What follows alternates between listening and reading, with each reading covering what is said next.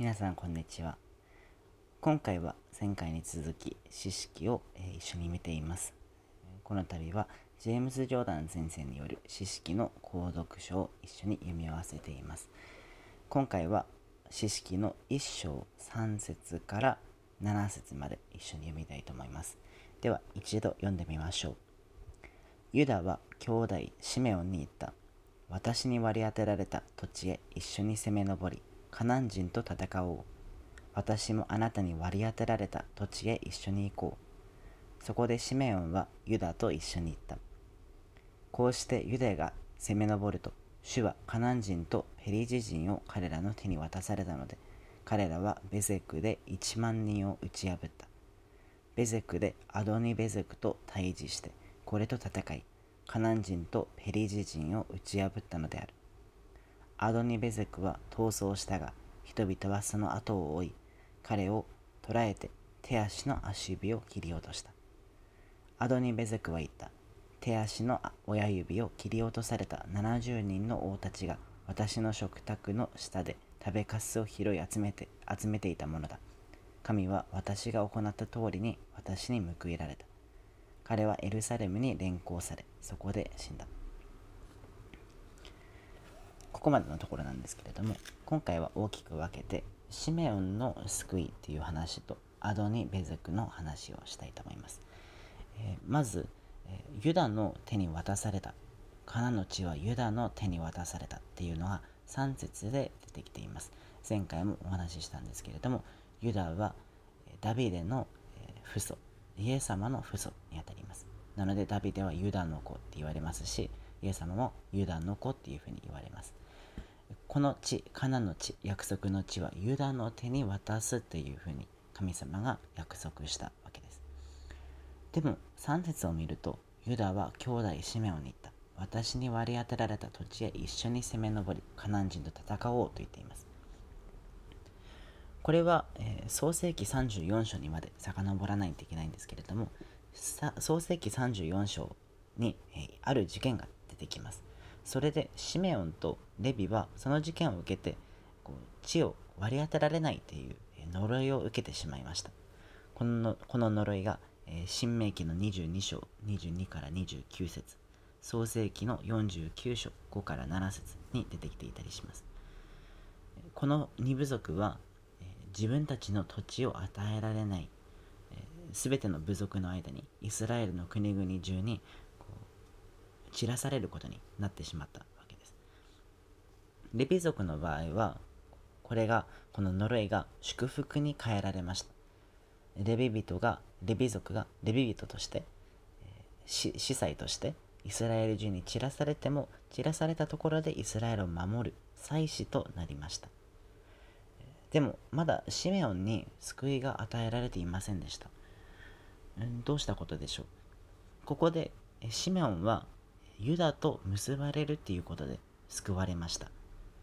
ユダの祝福がシメオンの祝福になるんです。シメオンがユダと一つになるっていうことを通してシメオンに祝福が与えられました。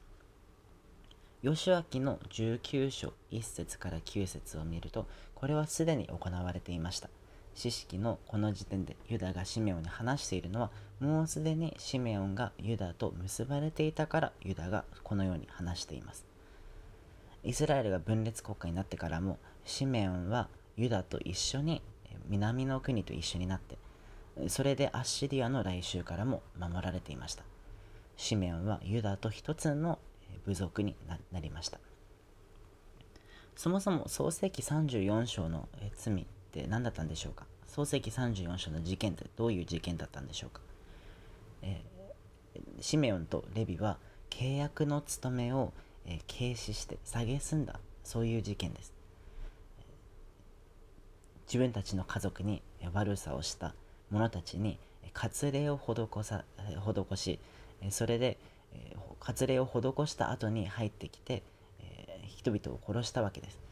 割礼を施すっていうことは国々に国々への祭祀のこう印公的な印を与えたっていうのでこう割礼を受けた時点で契約の家族になったんです。契約の家族になった直後に契約の家族に剣を向けるっていうことが自分たちの家族に対してされた悪さを一番に思って、契約の家族になった者たちに、え剣を向けるっていうのは兄弟を殺す兄弟を殺すっていうことになりますのでこれが、え彼らの、え彼ら彼らが呪われるえ理由となったんです。彼らはどういうふうにして悔い改めたんでしょうか？えレビ族レビ人の場合は、えー、兄弟に対する思いよりも契約の務めを、えー、注視するっていうことが、え、悔い改めになりました。なのでどんなに兄弟であっても契約を破った者を殺す殺さなければならないっていうこと、え正しく契約の務めを施すことを通して自分たちの悔い改めを示しました。シメオンの場合はこのように正しく国々を裁くっていうことを通して悔い改めをしました。この場合敵国に割礼を施してから入っていって殺すっていうようなことはしないでユダ族と結ばれて正しく祭祀の仕事を施していました。こうしてレビレビ族もシメオン族も救われたわけです。では4節から6節に出てくるアドニベ族の話をしましょう。ヨシュアの最初のヨシュアの最初の勝利ヨシュアの死後ですね。イスラエルの最初の勝利はアドニ・ベゼクに対して収められた勝利でした。アドニっていうのは主という意味です。ベゼクは日の出といった意味でしょうか。えこれでこう日の出の主、この時代の指導者、サタンを描写しているアドニ・ベゼクです。この話は余計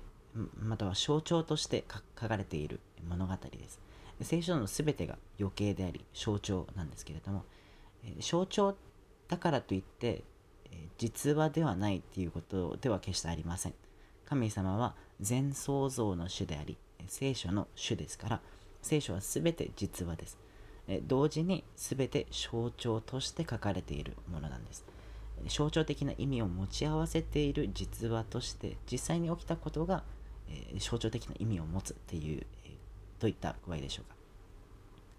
アドニ・ベゼクっていうのはえ、この王様は70人の王を従えていました。70っていう数字は世界の国々の数を示す数字です。創世紀10章に遡ると国々の数、さまざまなこう世界の全ての国々が書かれているんですけれども数を数えると70国あるんです。それ以来70っていう数字は全世界世界の国々っていうような意味を持ち合わせている特別な数字になりました。70人の王様を従えていたアドニベゼクですからアドニベゼクっていうのは世界指導者なんです、えダニエル、え黙示録に出てくる獣。このような存在です。ヨシュアのヨシュアヨシュアの死後のイスラエルの最初の勝利はサタンに対する勝利でした。この勝利の後に1万人殺されたというふうに書いています。10は聖書の中で全体を意味しますから 10×10×10×10 四方に対する全体的な勝利。東西南北四方に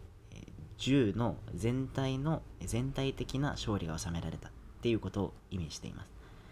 1万人が殺されたっていうことはアドニベゼクが完全敗退したっていう意味です。アドニベゼクへの裁きは目には目をの原則にのっとった裁きでした。アドニベゼク自身も神様の正義を告白しています。神は私が行った通りに私に報いられたっていうことは言っています。私がした通りに私がした悪にちょうど同じように裁きが報いられたっていうことが言われています。最後の日に私たちもこの告白をすることになります。神様は歯には歯を、目には目をっていうそのように報われる方なんです。なので、私たちもアドニベゼクと同じような告白を神様に対して、えー、することになります。ユダの子、イエス・キリストの正義を告白することに私たちもなるんです。えどうしてアドニベゼクは、えー、70人の王たちの手足の親指を切り落としたのでしょうか手の親指がなければ武器を手に持つことはできません。全く無力です。足の親指がなければ立つこともできません。だから食卓の下にいるんです。立つこともできなければ武器を手にすることもできません。もう完全に無用のものにされたんです。サタンの支配下にいる王様でさえこうですから、私たちもそうなんです。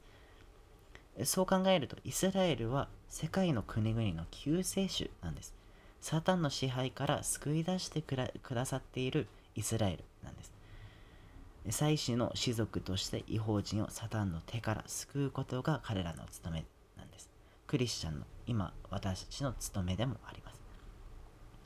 勝利を与えたのは主。4節に出てきていますけれども、主が勝利を与えてくださったので、アドニ・ベズクはエルサレムに連行されました。エルサレムは主の都ですから、主が与えた勝利ですから、主の都に連行されて、そこでアドニベゼクは死を迎えました。次回はエルサレムの重要性を一緒に考えたいと思います。では、それまで。